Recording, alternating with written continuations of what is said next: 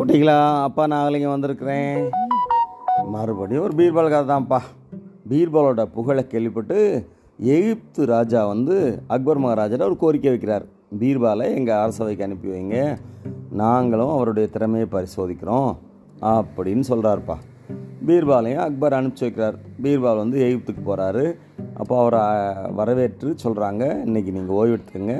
நாளை அரசவையில் அரசர் உங்களை சந்திப்பார் அப்படின்னு சொல்லி சொல்கிறாங்க சரின்னு பீர்பால் நல்லா ஓய்வு எடுத்துட்டு அடுத்த நாள் அரசவைக்கு போகிறாரு பார்த்தா ஐந்து பேர் ஒரே மாதிரி ராஜா ட்ரெஸ் போட்டு வெவ்வேறு சிம்மாசனத்தில் உட்காந்துருக்காங்க இதில் யார் ராஜான்னு எப்படி கண்டுபிடிக்கிறது? திகைச்சு போயிட்டார் பீர்பால். இருந்தாலும் அவங்க எல்லாரையும் குனிஞ்சு நீடூழி வாழ்க அப்படின்னு வாழ்த்துறார். வாழ்த்திட்டு கிட்டக்க ஒரு ராஜா கிட்டக்க போய் மகாராஜா நீடூழி வாழ்கன்னு தனியாக சொல்கிறாரு அந்த ராஜாவுக்கு ஆச்சரியம் வந்துருச்சு. நான் தான் உண்மையான ராஜான்னு எப்படி நீங்கள் கண்டுபிடிச்சிங்க? அப்படின்னு பீர்பால்கிட்ட கேட்குறாரு பீர்பால் சொன்னார் நான் வந்தோடனே பார்த்தா மற்ற நாலு பேரும் உங்களை பார்த்து உங்களை மாதிரியே நடக்க முயற்சி பண்ணிட்டு இருந்தாங்க.